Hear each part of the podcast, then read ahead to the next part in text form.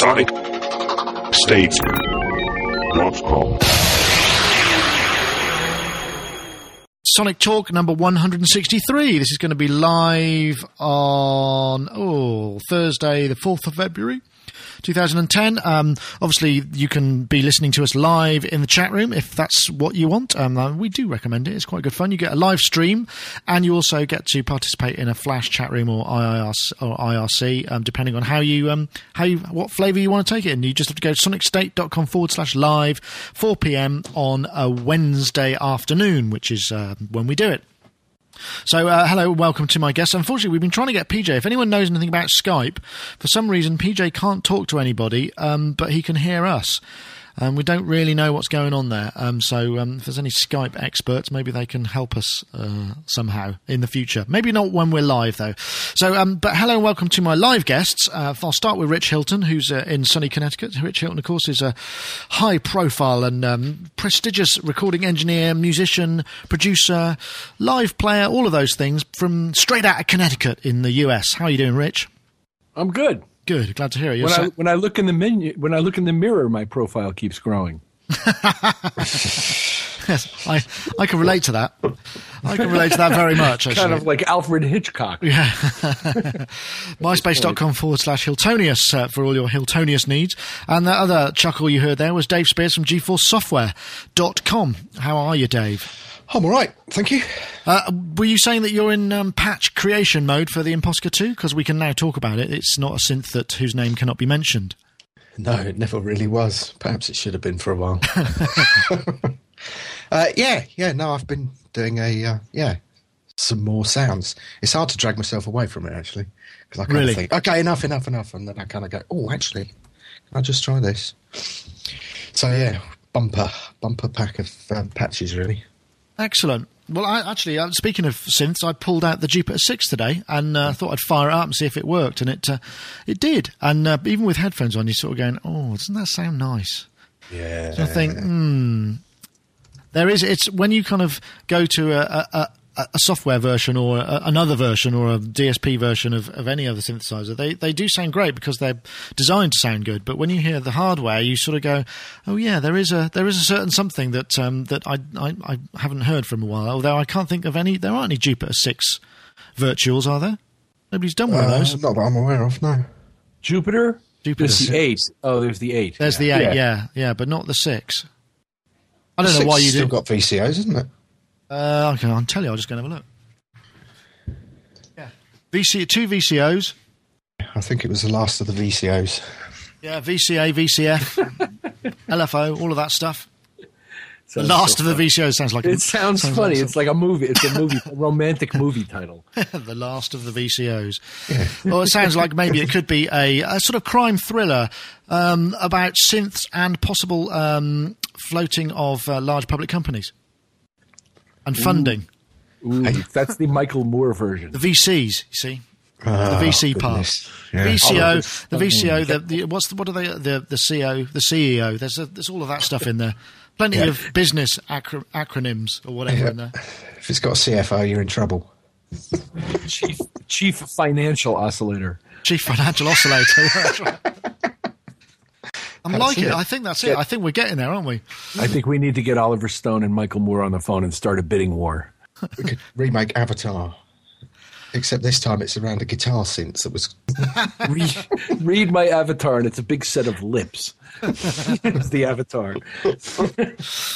Well, I suppose uh, last week we, we opened with the uh, conjecture and hype surrounding Apple's iPad, ibuprofen, i whatever we thought it was going to call it. It turns out it was called the iPad, which uh, seems to have um, caused a certain amount of um, alienation amongst uh, women IT journalists for some reason. Because I think in the USA, a pad is uh, is a feminine hygiene project product, and so that's led to much con- much conjecture that perhaps there were no women on the naming committee for this particular device. But that's really minor when it comes to uh, the actual spec. We know what it is. What is it? A 9, 9.7 inch LED backlit glossy display, which unfortunately it's not a, an OLED, which is what everybody was hoping for. But uh, I think the point was that was going to be way too expensive. 1024 by 768, 132 DPI or pixels per eye. PPI. Uh, finger resistant oleophobic can. Olef- oleophobic. That sounds like something that you shouldn't be proud of, doesn't it? Support for uh, display in multiple languages. Uh, that comes in the 16 gig Wi-Fi version, starting at 499, which was kind of what the big shock was. It was the price, wasn't it? Going up to 699 for a 32 gig, 629 for a 16 gig with Wi-Fi and 3G. You stick a card in it, and it becomes that, um, and it's you know a connect over wi- wireless broadband. Uh, a 64 gig for 829. This is all dollars. I don't know what it's going to get to by the time we get uh, through to the UK. Probably not far off those prices. But you know, I suppose now we know what it is. Has it changed our opinions in any way? Is there any sort of um, um concept that uh, we're perhaps thinking this could be good for, for what we need it for? Um, I must have missed this. What is it? Uh, I think it's a new piece of hardware for Apple. From Apple, yeah. Jesus, it was it was amazing, wasn't it? You could not go on the interweb without somebody talking about it. It was just amazing. You had to be impressed Just with that part of it. With that part of it, at least. Yeah, the, no, it was. Well, it was even on. It was even on P- News Twenty Four. But oh, yeah, no, I'm quite excited about this. Actually, weirdly Yeah? enough, yeah. What do you What do you think's going to work? Really funny when I was doing the iDrum thing that I kept thinking, you know, this would be brilliant on a bigger screen, like the kind of Lemur type vibe. And actually, I think from a kind of, I think we're just going to see the kind of the evolution of a new control surface in terms of music. Somebody's going to use it really cleverly. And I think there are going to be some pretty cool things come out for it. So yeah, on that front, I was I'm kind of quite excited about it. You can imagine sort of four or five of them around you, triggering different things. Well, at that price, you almost could, couldn't you? I mean, I have to say, the first thing I thought of, and I think actually um, uh, the people on the Future Music blog were thinking the same thing because I noticed a tweet from them was, you know, if you imagine um, the Jazz Mutant, Lemur, or Dexter pr- um, ported to the device, because you think about it, you buy the device, it's 400 bucks. You, even if you paid 100 bucks for the uh, uh, an, an application that would run the Jazz Mutant kind of style of uh, programming environment, it's cheaper than buying the actual device itself. I mean, whether or not it'd be fast enough over Wi-Fi, but I mean, you've got to think. I mean, if I was them, I'd be developing like crazy, going right. We need to port all of this because you know you can still use the same development environment. Presumably, you just compile templates to load into it. That's they they got to do that, man. That just seems like a no-brainer. I hope they can. Yeah, it'd be very good. Because the, Lemur, the Lemur and the uh, Dexter, I thought were absolutely brilliant. But you know, the, the the main problem was they were they weren't quite brilliant enough to warrant the amount of money that they cost. You know, it was more of a luxury than a necessity at that price. Whereas, you know, if they can figure out a way to take advantage of this technology and the mass production it's going to bring, then maybe they'll be able to actually make a, a load more money than they had trying to, you know, selling the, the, the actual hardware stuff. Or maybe it'll go hand in hand. I hope so. That'd be really cool. yeah, But yes, as you say in the chat room, Rich, it's a big iPod Touch, and there's no, there's no real, and there's no other way of um, saying that. That's exactly what it is, isn't it? Yeah. Yeah.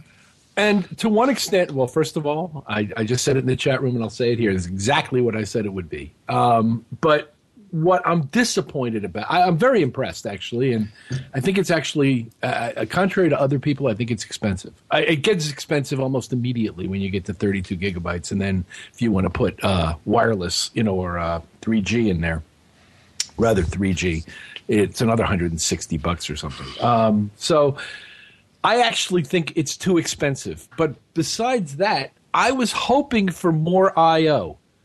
Oh, well, Even yeah, something along the lines of what was in the MacBook Air, although I'd prefer something along the lines of what's on the side of my friggin' laptop because then it replaces my laptop functionally.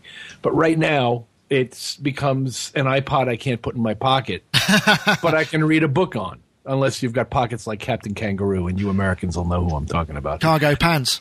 Yeah, well, no, Captain Kangaroo was this television character from when, from 50 years ago or something, when who had these enormous pockets on his jacket. He could put an iPad in his pocket, you know, 50 years later. But uh, but it's it's a very it's a wonderful product. It's a big iTouch. I love my iTouch. I, I it's right next to me now. It comes with me everywhere I go, and I use it constantly. Would I want to bring that thing around? I don't know. Maybe if it had enough I/O to replace my laptop functionally, then sure, it beats carrying that big ass computer bag I like to bring. It doesn't multitask though, so you know it's not. Well, it's not that. It's There's not, that. It's not going to replace your. I mean, it's not a con. It, as people have been saying in uh, uh, in in you know in legions and droves, it's it's a content um, consumption device, not a content creation device. Right, but that's where it kind of falls down in terms of. I mean, I know Dave is optimistic about people writing apps for it that'll work, and I and I love the story about how you were wishing for a bigger screen and wake up, you know, wake up a month later and there it is. But but uh, I don't. I think that it would be much more useful as a content creation device. Mm. Not for most, not for the most of us, I would have thought. But yeah, we'll see. I mean, I think the apps will make the difference, obviously, won't they? And it's got a gigahertz processor in it, so presumably it will be able to run, you know, instruments with reasonable, um, with you know, quite reasonable amounts of uh, CPU to spare. I want to run Ableton Live on it. Mm. I put it out there right now. I want to run Ableton Live on this thing. Well, um, you might be able to run an Ableton Live controller on it. There's a hilarious video that's been edited that I found and posted. Uh, it's on YouTube, but I put it on my Facebook page of uh, the whole presentation distilled down to 180 seconds. And it's nothing but a long series of closely edited superlatives and adjectives. it's it's hilarious to watch this thing because the rhythm of the way he gets it, and some of them are longer than others, and it's all got kind of a rhythm to it. It's really cool. Oh, excellent! Yeah, I, I can imagine that would be quite easy. And uh, and and yes, yeah, so there was the other joke, wasn't there? Which obviously Steve's been quite Steve Jobs has been quite ill recently, so and he's looking very small. So everybody just said, actually, it's just the same size as a normal iPod. It's just Steve has shrunk so much that uh, right. He turns really sideways big. on stage, and they're the same dimensions. Yeah. He's about the same thickness. Yes, about that. Um, We've got a little compo going. The first like, person to be seen walking around at one of the music shows, either Messe or um, NAMM, should be slapped. Messe, I think it's a possibility, isn't it? Uh, it just about Messe? Music Messe is coming up on the 23rd of March. So, what did they say shipping? Tw- uh, 60 days, did they? Or was it 30 days? Can't remember. I think it was around March sometime. Oh, I wonder. They might. We might actually see someone with a launchpad there. I bet you what they'll do is they'll send a couple of Apple people. They'll be wearing a black polo neck and just walking around looking cool. yeah. You think? Maybe. Yeah. Maybe. Maybe not. Yeah we were just kind of speculating on the type of person that will be seen walking around the trade shows with this. It generally came down to Guitar Center personnel and various other people. We were like, yeah, we should just walk up behind them and slap them on the back of the head. Actually, if you sort of you put the thing end to end, it would make a sort of paddle type of. Uh, would look a bit like a paddle, wouldn't it? iPaddle, they could call it, couldn't they? Use it for spanking. No, let's not go there either. We've done it. I mean, I felt we had to talk about it. I mean, um, we haven't given it a great deal of credence, but I think we will see. I, think it will un, uh, undoubtedly um, have a couple of killer apps, and I'm, I'm really hoping the Jazz Mutant people um, develop one of them because I can see that being an absolute killer with multi-touch and all that, and it would look lovely um, anyway, so um, what's our next one? Oh yes, Rich, you sent this link a couple of weeks ago, but we missed it. Uh, it just got came a bit late for, to go in last week's show, and uh, this week uh, this is the um, the music de-enhancing software, and it's called Dream On Pro, and it's on a uh, site called the Internet Now in handybookform.com. Schmapple, which is a sort of fake Apple site. They've got a bunch of uh, products on there, but this is looks a bit like a kind of reason stroke combinator type thing. And uh, the blurb goes like this: It says, "Kill hours and hours of your own free time believing that a single piece of good-looking software is your key to stardom. Then, after months of fiddling, end up with that track that sounds exactly like it was stolen wholesale from somebody way more talented you, than you, but from three years ago."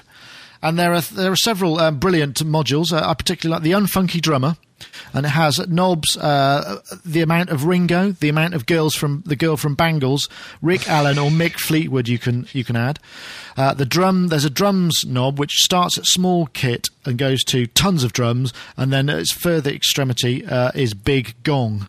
and then there's also an IQ uh, potentiometer as well, which I quite like. And uh, what's the other one? Um, Make Sound Like, uh, which is called a creative difference engine, uh, which it, it uh, shreds the unified band and and attempts to stack it back together again, stick it back together again in time for an album release. Release. There are ego controls. There's a drug dealer control which has distance and frequency, and an argument section which has volume, punch, and decay. well, my favorite my favorite bit about this particular module is that on the metering there is a meter for environmental pronouncements. Uh, and on the far yeah, right, yeah. there are two knobs for political views, the left and the right. Excellent. I like and the excellentizer, excellentizer as well. There's uh, with various buttons that you can flip between 80s German bass solo, extra five percent. Quincy Jones, Mark Ronson. And uh, finally, the Bronski beatbox, which uh, just has the caption "Gay beats to make it rain men on the dance floor," which, which kind of I, I, quite I quite like that. Um, but it's a brilliant idea, um, and it's sort Well, of They cleverly based it on Guitar Rig and uh, Reason. yeah. It's kind sorry, of is that what it actually is that where the bits have been taken from? It, it looks kind of lo- That's what I see.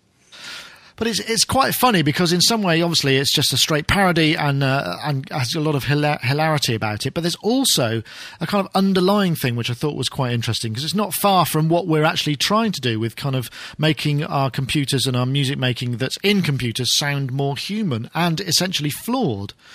So in some ways, you sort of want would having an unfunky drummer would be wouldn't be a bad thing, would it? Because you could actually just take sort of straight rhythms and just turn them into something a little bit sort of less than spot on. Is there anything out there that does that? There must be. I mean, apart from just bad programming, I'm sorry. That hmm. takes what? that takes bad that takes just a straight beat that's kind of got nothing to it and sort of just makes it a bit. Le- bit less perfect, but sort of in a kind of human way that's a bit more kind of, you know, in in, in the way that perhaps the unfunky drummer could do if it was applied everything, properly. Every, everything will do that. No, I'm you- serious. I could do that in almost any. What do you, you, want, you want to use Stylus, Stylus RMX or Pro Tools? I can do it anywhere. I can do that. Stylus it does it does have a it does have a uh, humanized and randomized function, doesn't it? Stylus, does. yeah.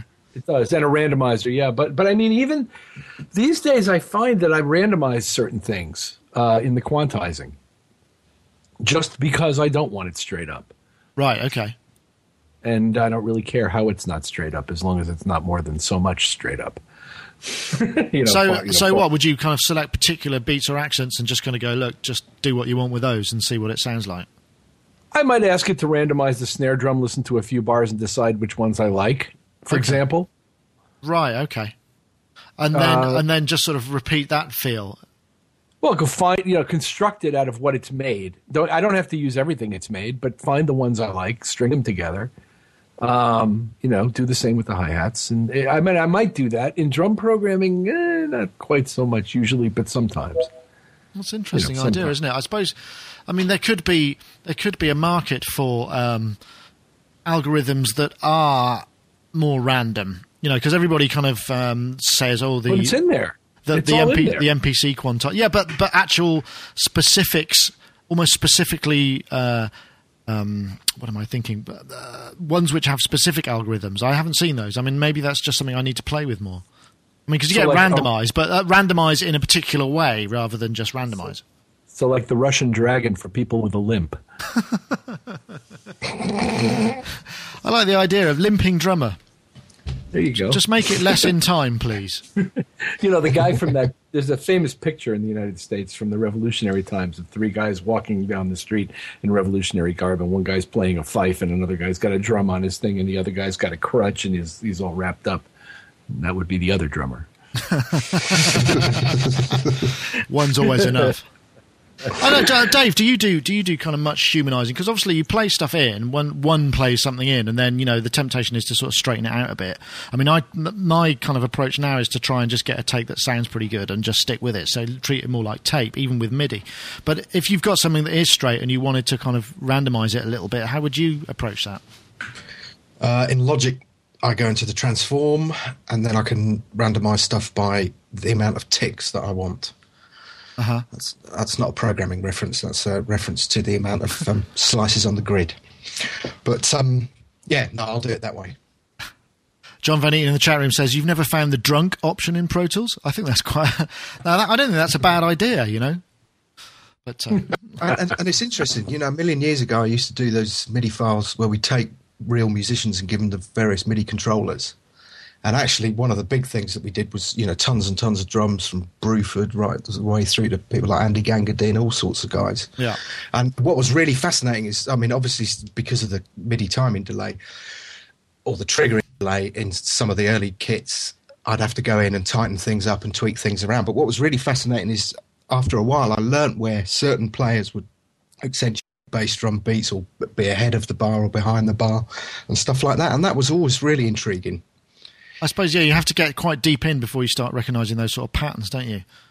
It was good actually. In a in a as part of a very sad career, that was that was that was a bit of fun I used to have. Well, that was a great find, Rich. I, I can, uh, and there was some there were some brilliant uh, controls in there, and and uh, it was worth checking out the stuff that's just on Schmapple as well. There's a Steve Jobs Alta Pro, which uh, I quite liked at nine hundred ninety nine thousand dollars.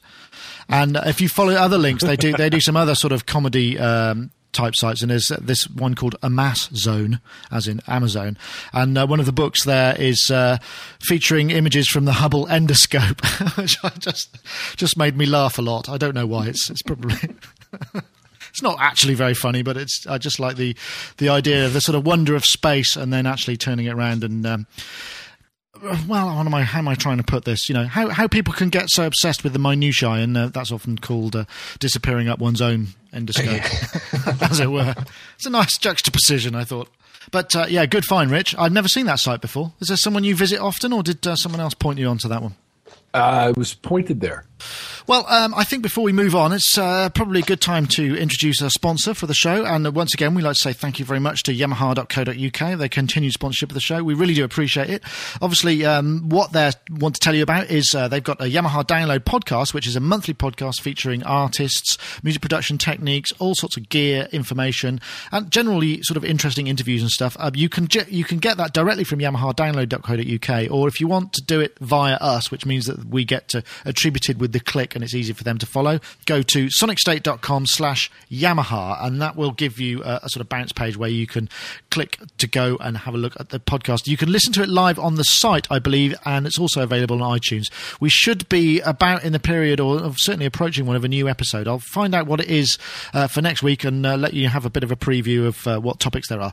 You can also hook up with their newsletter, monthly newsletter, um, which is another good way of keeping an eye on what Yamaha's up to, um, please go to sonicstate.com forward slash Yamaha, and there's a link there. You can then receive a monthly newsletter, and of course, uh, as we're heading up to the Music Messe, you'll be able to get an idea of what kind of products are coming out, probably before we do, actually, because they do apparently set, let them out a little bit early into the newsletter. So check it out, and we hear there are going to be new products for Messe too. So we'd like to say thank you very much to Yamaha.co.uk for sponsoring this show, and uh, look forward to seeing what you got to offer at Messe. Okay, um, this next one is pure purely uh, a reason for me to play this track. As you know, it's one of my favourite. Uh, I, I think I've played it a couple of times in the history of the podcast, and I'll play it again now.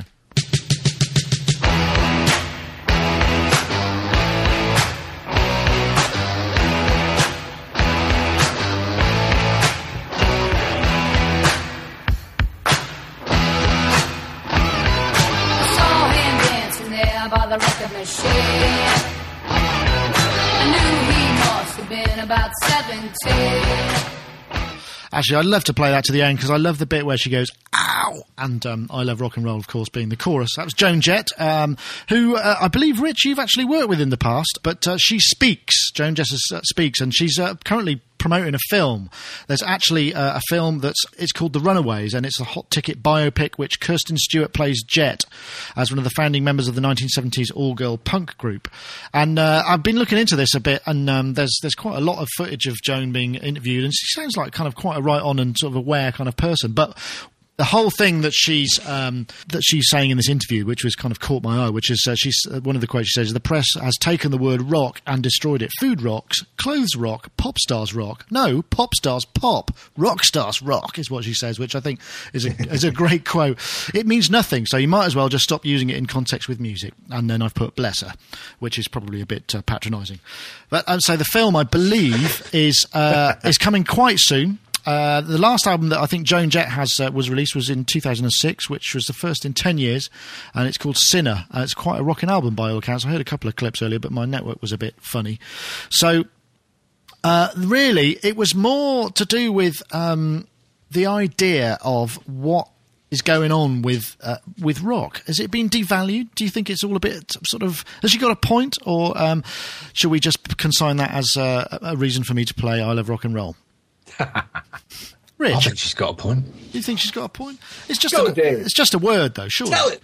It's all no. I mean, I was, you know, you know my vibe. We talked about this before. As soon as you know the Hendrix stuff was used on an Audi advert, it was just like, oh God, now everything's kind of, you know, becoming homogenized. And we talked about databasing before. And it's just all. I'll tell you what really struck me and has struck me over the last couple of years going to NAMM is branding is everything. I mean, seeing the John Lennon tour bus sponsored by Gibson, Yamaha, everybody else, it's just like, oh, come on. Nothing is sacred. And that's my own personal view, and I'm sticking with it. Well, I think it gets that extra 10% or 20% of people out and to your event or taking notice. But you, have probably got a point there, and I think she's got a point there as well. And I think um, one of the reasons she, you know, she has been gigging pretty much the whole time, as far as I can tell. You know, she still kind of works hard and kind of gets on with it, and obviously likes to rock. And I saw uh, where I got that sound clip. I, I, I ripped it off the uh, a YouTube clip of the Joan Jett and the Blackhearts. Um, which was a part of one of the uh, oh god, Bill and Ted's I think Excellent Adventures, or maybe it was Wayne Wayne's World. Wayne's World, that was it. I think it was Wayne's World actually, and she was in it, and she looked absolutely awesome. I have to say, she, she just looks very rock and roll, and I, it just it did it for me anyway. But um, I think she has although, a point. Although she does look a little bit like that bloke from the Mighty Boosh. yes, Noel Fielding. I think you mean. yes. I, no is, I think in is. the hair hair department, I don't think the face. Her, her, she has got no. Her face is nowhere near as pointy as his and she doesn't look like she's quite as dead as he looks. No, I'm being facetious. I think um, actually reading that was really interesting. I think she's got a good vibe about her, and if she's the real deal, I mean, like you know, we know I work with Debbie Harry, but Debbie was the real deal. She was a real out and out rock and roller, and it's so refreshing when you work with people like that. Yeah, I guess it's sort of a, an intro. It's like the uh, you know the people. I'm, I'm sort of tend to keep things very safe and sort of uh, don't don't push the boat out too much. Whereas you know, yeah, there, there's another personality type that will just go for everything, and you kind of the consequences just roll at you, and, and sometimes it just works. Or, often it just works out because you've got the right kind of energy. Yeah, and what was awesome with her is like if we ran into a problem with gigs, say that you know the power supply was a bit all over the place and certain sequences weren't happening in certain songs, she'd just turn around and go, cut that shit out and just go straight into a sort of hardcore rock number. And there was no attitude. It was just, you know, no kind of prima donna vibe, just rock and roll. And they were the fun gigs. They were the really fun gigs. Where you just, it worked anyway. Yeah, yeah. In spite, in spite of wrestling with the technology. Yeah, I mean, mm. time to kind of make things catch up and whatnot. But meanwhile, she was straight into, I don't know, rip her to shreds or whatever. Great, mm. good fun. And I get the feeling that Jones is a similar kind of vibe. I do but too. Hopefully, Rich will know more. Well, you you did you work on a particular album? I worked on the album right after I Love Rock and Roll. I worked in the studio where that was recorded. Yeah. Ah, uh, okay. I'm trying. Was that 19? I can't remember what the next album. I did have it. I tried to get a, the album. The album that followed I Love Rock and Roll, which was not nearly as well uh, received, was called Album. Ah. It had a bright yellow cover and her jumping up and up with a Gibson guitar on. Oh, I um, remember the picture when I was looking through, but uh, I couldn't find a list that was chronologically ordered and put in simple, simple, easy cut and pastable stuff that I can put in the show notes. So it didn't make it. so, as regards the so the broader social implications of rock and roll being marginalized through marketing techniques, um, I guess that's what I have to look forward to, if anything.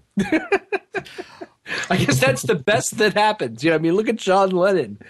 You know, he's on a bus now. Um, you know, partnered with Gibson and two or three other dozen sponsors. And who can blame them? They need to keep the thing afloat. They need sponsors. I mean, I, am not mad about it. It's just what it is. Well, that that's a very good point. That's you know, in some ways, you know, if I'd written a song and Coke wanted to use it as a worldwide uh, marketing tool, I'd probably be thinking that's absolutely fantastic news. That means I can, you know, I can afford to send my daughter to private school or buy a house or something, you know. And, um, and ultimately, as record sales are kind of going down the toilet, that's pretty much all we got to look forward to, isn't it? Well, you may recall that Barry Manilow wrote some of those celebrated early Coke jingles in the 70s. Um, and I'm sure was those are the gifts that keep on paying. Baby. Yeah, no those, wonder he looks so smug. Gigs, those commercial gigs, and well, he also had a very successful solo career yeah, course, after yeah. he stopped being Bette Midler's musical director. But um, not that I'm any great fan of Barry Manilow, but you happened to mention Coke commercials, and he did some of them. Mm. Pretty sure he did "It's the Real Thing." If anybody remembers that, that was a long time yeah, ago. Yeah, yeah. But uh, he did a whole bunch of Coke, you know, a lot of jingles, and jingles pay well. So anyway, as far as the broader social implications, yeah, I guess that like just like every other branding type culture issue. If you're John Lennon, it becomes a marketable commodity apart from anything to do with the music you wrote or the talent you had or the things you said or anything like that. Um, from the standpoint of Joni, Joan is uh, a lovely lady, and I'm glad I know her. And I think she's got a very, very cool kind of specific talent, and uh, she's definitely not afraid to speak her mind. She's a boxer. You don't want to. Oh, she looked. Yeah, she looked pretty buff actually in the interview I saw with. mess with Joan. She's, you know, uh, I had a lot of fun and learned a lot working on that album. There was one really, really, if you want to hear an anecdote, there was one celebrated day when her producer, Kenny Laguna, wasn't getting what he wanted in a vocal. I don't remember which rock and roll shredding song this was, but uh, he wasn't getting the the attitude he wanted at the end of the song, and so he lifted his finger off talk back, turned to us in the control room, and said, "Watch this," and pressed down the talk back and proceeded to work her into a frothing rage.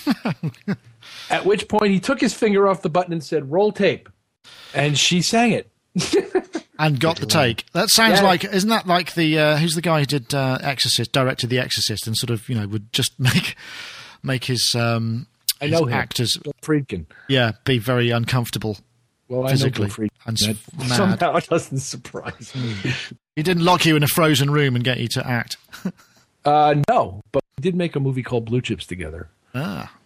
Anyway, I wanted to put that in, and it was primarily just an excuse to play I Love Rock and Roll because I, I, I, I don't have enough of that in my life, and uh, any excuse, uh, that's fine. I'll just do it.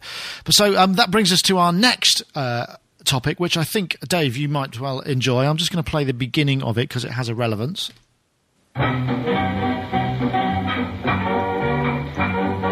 Chrysler Town and Country. With rotating seats and a pop up table.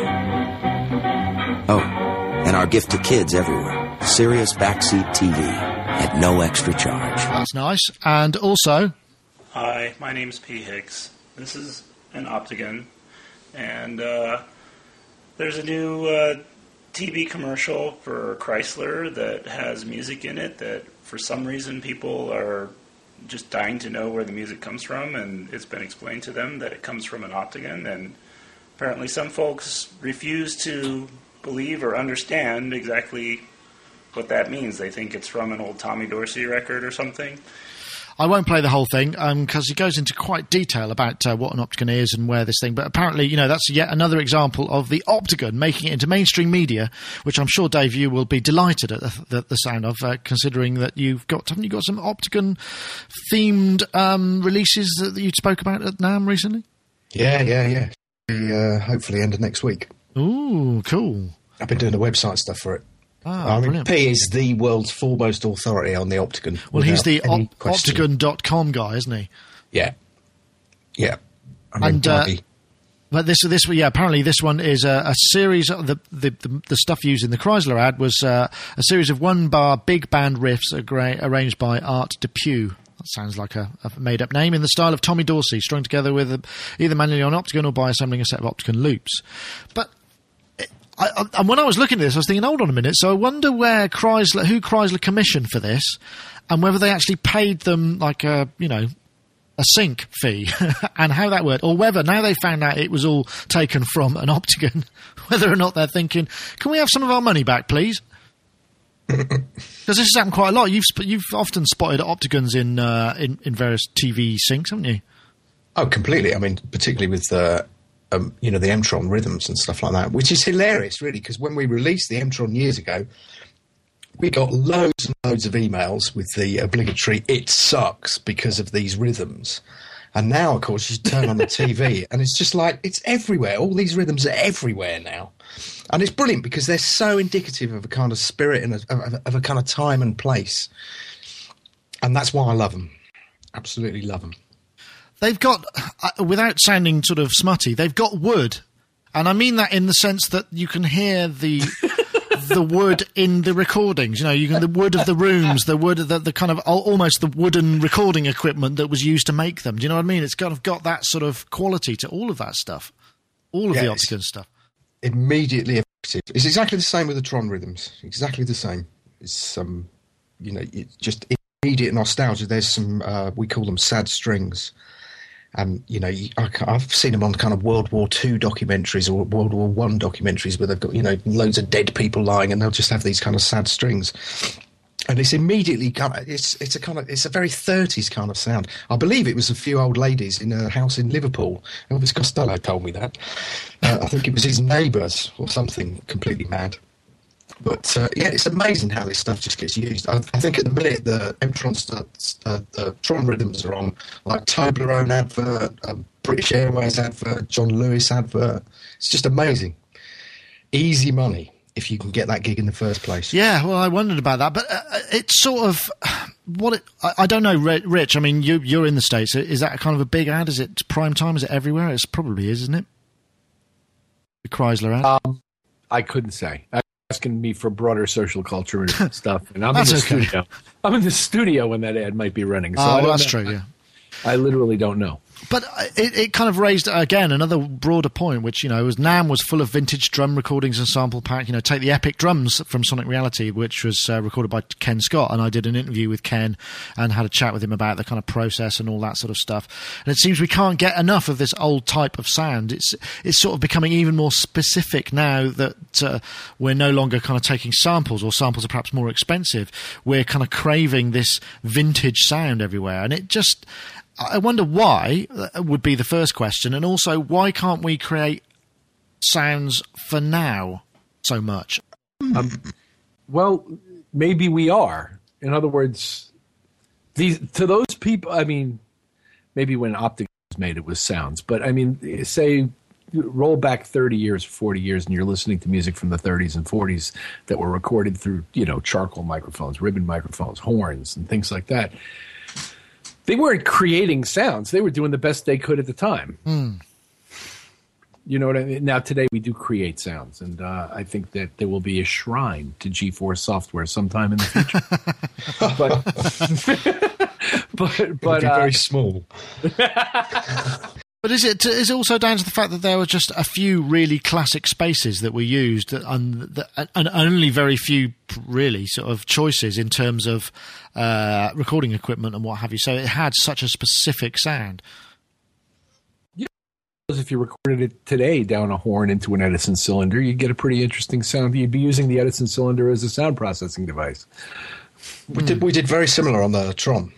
Took a load of the because a lot of people were taking the a lot of people took the line out of an M400, let's say, and plugged that straight into a desk. But actually, if you go back to the Mark II, a lot of people were using the onboard speakers and recording that with certain mics and stuff like that. And we decided to kind of try and reproduce some of that because it has that very kind of hollow sound, very um. Uh, I'm trying to think, Moody Blues type vibe. Yeah, yeah, yeah. I understand. Like really bad I, speaker. I went there immediately when you said hollow.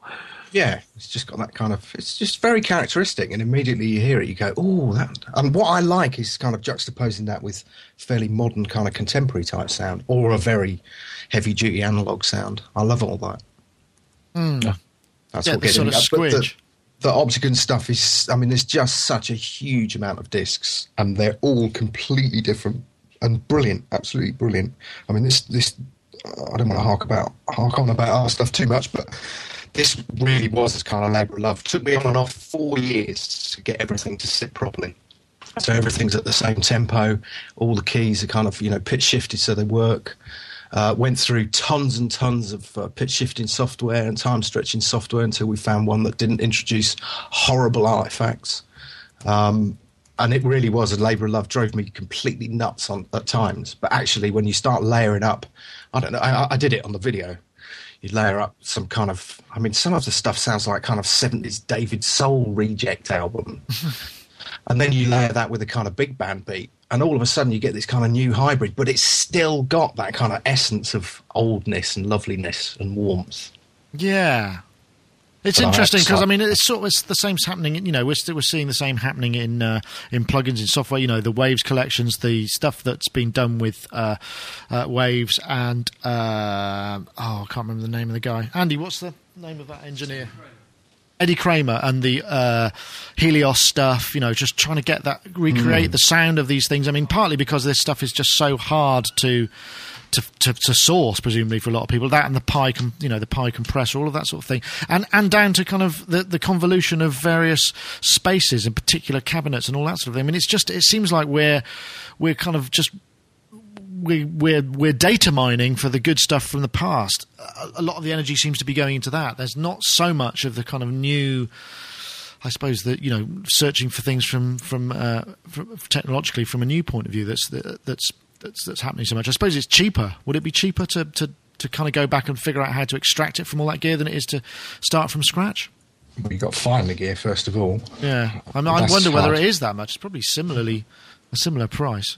I've got two drum machines here, uh, both Chamberlin rhythm mates, and one appears to have been a prototype from about 1949. And it's a single, I think it's a one inch piece of tape with 16 tracks on it. It's just in a box. And it's a, it has the most amazing sound. And when it came, it came with another um, another tape, a spare tape that we put in Yeah, and that was amazing. It's just loads of Americana type sound effects, you know, trains passing by and sort of tugboat horns and stuff like that. And it's just, we just listened to it for a day, just going, wow, wow. And what's even more stunning is if we're correct in assuming that the first one is in 1949, that's pretty much two years after tape was invented.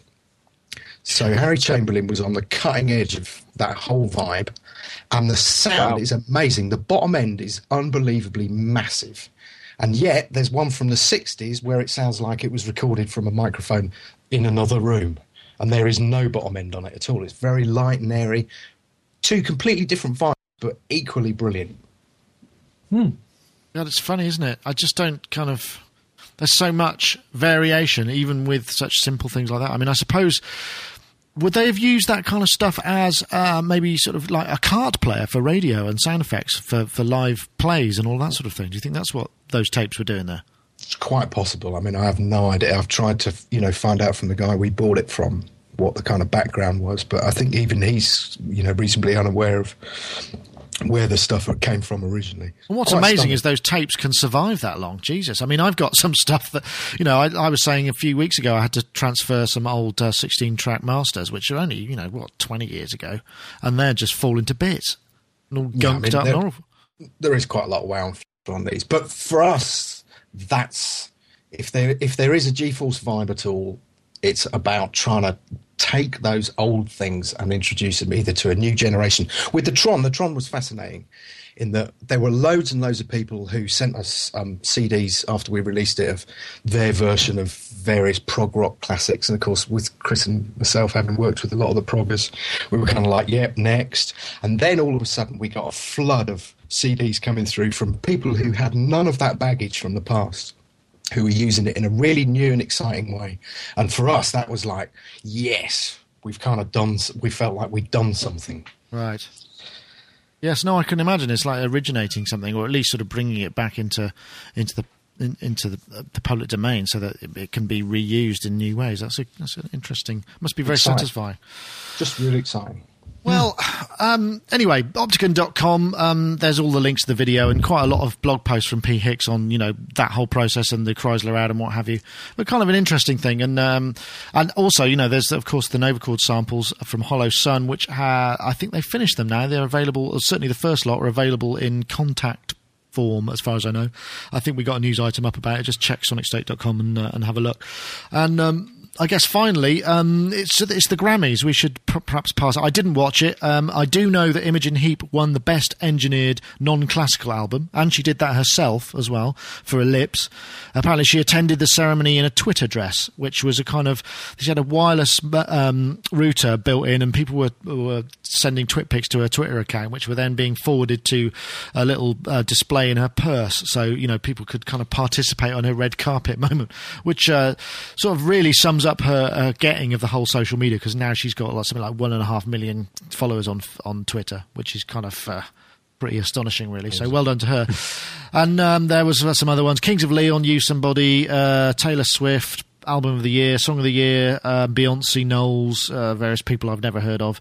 Um, but I just thought, how do you how, how do you? Um, I should ask Rich. Anybody um, you've been involved with in there anywhere? Did you have any Grammy dust sprinkled in your direction? No, I didn't. But a good friend of mine named Will Russell, who runs a recording studio called Electric Wilburland in upstate New York, had an album that he engineered win a Grammy. Oh, nice. Yeah, That's so cool. Something good on you, Will. Something for the hall, as it Yeah. were. Well, I guess yeah. I got yeah. If you choose to put them up, But yeah, of course you do. I've got I've got mine up. I got mine up as well. Well, I haven't got a Grammy, but you know what I mean. I've got my sort of trinkets. But I don't have an actual Grammy a certificate that says I worked on something that won a Grammy. Oh, cool. Well, but it, it, I- it asked the question: How do you define a well-engineered album? I mean, you know, is it? how would you do that? I just It don't. sounds good. Yeah, I know, but if it sounds good, is that yeah?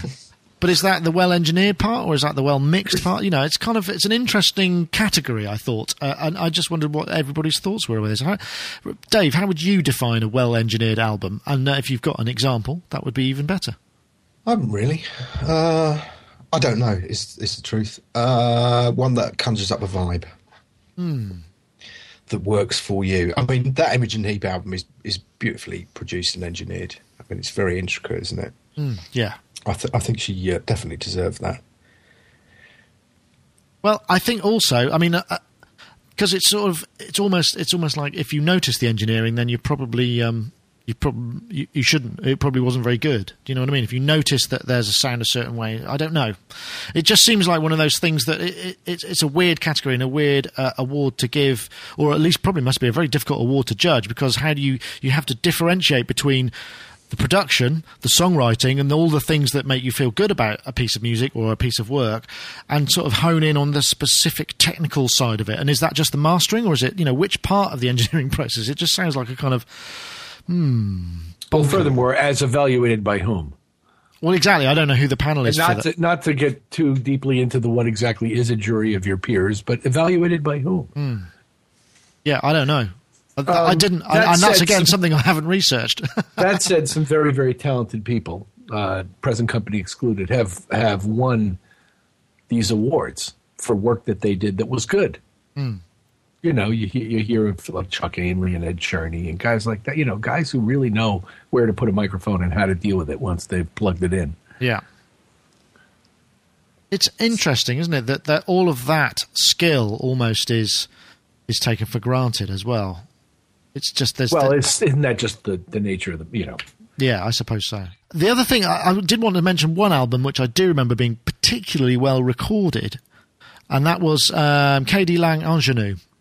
I remember listening to that on a pair of uh, electrostatic speakers that Andy had in a house that he was living in at the time, and, and some sort of Krell amp, and it just sound you could sort of hear how tall the shaker player was, you know that kind of stuff, and it, the space and the room and the, just the sound of the guitars and everything was just so natural and so beautifully put together. That struck me as being, you know, down to the recording because, you know, you put sometimes you take a multi track and you push the faders up and it's all there. Other times you go, Christ, how did they get the mix out of this lot? You know, mm-hmm. and I, I guess that would maybe be the way that you define. it. You'd have to listen to you'd have to listen to the multi track, surely. Then you just push the faders up. If it's all there and it's beautifully recorded and everything was captured, then that would be a sign of good engineering, right? That's my definition. Yeah, no, I think you could be right. It's interesting because I was talking to Tchad Blake, Yep. and Tchad won. I think he did. A, he got a Grammy for the same uh, for the same category last year for that Suzanne Vega album. So I went out and bought it and listened to it, and actually, yeah, it is beautifully engineered. But I've not heard that one very yet. acoustic. Yeah. Um, you know, very acoustic, very just vibey. Really makes you kind of go, mm. Similarly to that Amy album. You know, it was at that moment in time that Amy album was just sort of it just made everybody kind of go, wow. Well, it sounded like it, the moment was captured, which I hmm. guess is about good engineering, right? capturing that performance. It's a lot of things. It's not one thing. That's why I said, you know, kind of jokingly earlier, you know, if it sounds good, because it almost doesn't matter if the record works as a production. It almost doesn't matter what kind of songs are on it or how good the performances are. Does it sound good? Does the work that the guy who recorded it did support the overall needs of the production well, whether the mm. production succeeded or not. Mm. Of course, the ones that don't succeed don't tend to get considered, do they? but but nevertheless, I mean, if you're asking me what good engineering is, that's I mean, in a very broad sense, it's doing things, whatever things those may be, to support the overall forward motion and success of the project. it must have been hard for Imogen Heap to be considered alongside stuff that was obviously well engineered, you know, like, you know, a Nashville recording where the whole lot are playing in one room and it's a kind of beautiful sounding ensemble, whereas hers, which was obviously all put together and largely electronic. That's got to be a tough gig to get, actually. Uh, to, uh, you know, judgment to make. Right. Well, I often kind of uh, bemoan the nature of the fact that I end up now recording more or less one thing at a time, most of the time, if not all the time. Oh, that reminds me. Your how did your bass session go? That went great. Excellent. And which which which path did you choose in the end? API 512C, Yep. Demaria Labs ADL 1000 compressor, straight in. Ah, so you didn't go for the Neve route. Interesting. Didn't decide. I decided. Not, I decided to use API, and it's just punchy and clear and wonderful and magnificent. And I can't say enough about the sound of the 512C or of that uh, four rack space thing, the number of which now escapes me. Oh, and by the way, uh, we were wondering whether it was a four or a five or even a six string bass that might be uh, happening on the day. Can you enlighten us? I'm remembering now. It may. It wasn't more than five, and I think it was four. Ah, have excellent. Been. It may have been five. I'm not sure. And uh, the API and Demaria performed magnificently, and the whole thing sounded great. And, Excellent. uh, And that's good engineering. There we go. To make those choices. I've been in loads of sessions where things have been average and the guys, the, generally the producers gone, why don't we try that mic? And then all of a sudden it comes alive. Yeah, that's true. Knowing to make the yeah, quite The right Yeah. calls. the right path. Sometimes it's more to do with having changed something than which thing you changed. Yeah, In other words, that's very it- zen, isn't it? That sounds Yeah, like well, something that uh, David just- Carradine would have been uh, would have been told at uh, the end. Sometimes you just need a sort of a spiritual shift in the room. yeah, well, that's true. I mean, that's that's also got to. I mean, if you're using a button full of good gear, like like if you were plugged into the magnificent, huge Neve console, and the producer said, "Yeah, take that, take down that, you know, ELM 251 and put up, a, you know, an M49, and let's see what that's." I mean, in other words, when you're talking about different versions of amazing gear, then sometimes I wonder if it has more to do with the the emotional flow on the session than it has to do with the specific pieces of gear. I wonder if the increase in sample rates kind of can record the uh, difference in emotion more effectively. Now, there's a question to ponder. Perhaps a good one to end the uh, the show on, because it's now about that time. So, uh, thank you very much to everybody for joining us in the chat room. We've had a, quite a bumper amount this week, so thanks very much. We record the transcript every week because it's kind of fun to read uh, while you're while you're listening to the show. If you're not there live, and you can kind of figure it out, uh, you can sort of see how the ebb and flow of stuff went. But anyway, um, thank you very much to everybody in the chat room for listening. Uh, sonicstate.com forward slash live. Uh, that 4 p.m. Wednesday afternoons uh, where you can s- us coming. And also, thanks very much to uh, my live guest. I'm really sorry that PJ couldn't make it this week. We're going to have to figure out why he can't get back to us on Skype. But uh, PJ, um, I hope you didn't get up too early and then were thwarted at the last minute. But thanks to my live guests who are still here. Uh, Rich Hilton from myspace.com forward slash Hiltonus. Thank you very much, Rich, for joining us. My pleasure. Uh, some interesting ground covered this week, I think, and uh, from a from a rather disparate uh, list of uh, topic topics, I think we managed to retrieve quite a lot of phoenix-like uh, spirit from the ashes of my terrible my terrible research. So thank you very much for that, and thank you very much to Dave Spiers from GForce Software. Um, thank you, and I uh, hope your patch creation for the impOSCar goes on a pace, and we're looking forward to release of the the new. Um, I can't remember what it was called now. Op, what did you call the new sound sound stuff? Oh, it's an Optitron expansion pack for the Mtron Pro. Optitron expansion Okay. pack for the Mtron Player. Uh, G Media, uh, sorry, Wow. GForceSoftware.com. I'm sure you'll all be heading over there now to pre-order. I know I will. No, no, no, don't No. do that now. I know, not now. No, don't do that now. do that next week when it's announced. Watch the s- keep an eye out for the Sonic State news, and uh, we'll let you know when when they're ready. But thanks very much to everybody. Thanks, Dave, and thanks, uh, Rich, once again, and thanks to our sponsors, Yamaha.co.uk. Uh, remember, if you want to see what we were talking about in their little ad slot in the middle of the show go to sonicstate.com forward slash Yamaha for the podcast and the newsletter. That's it.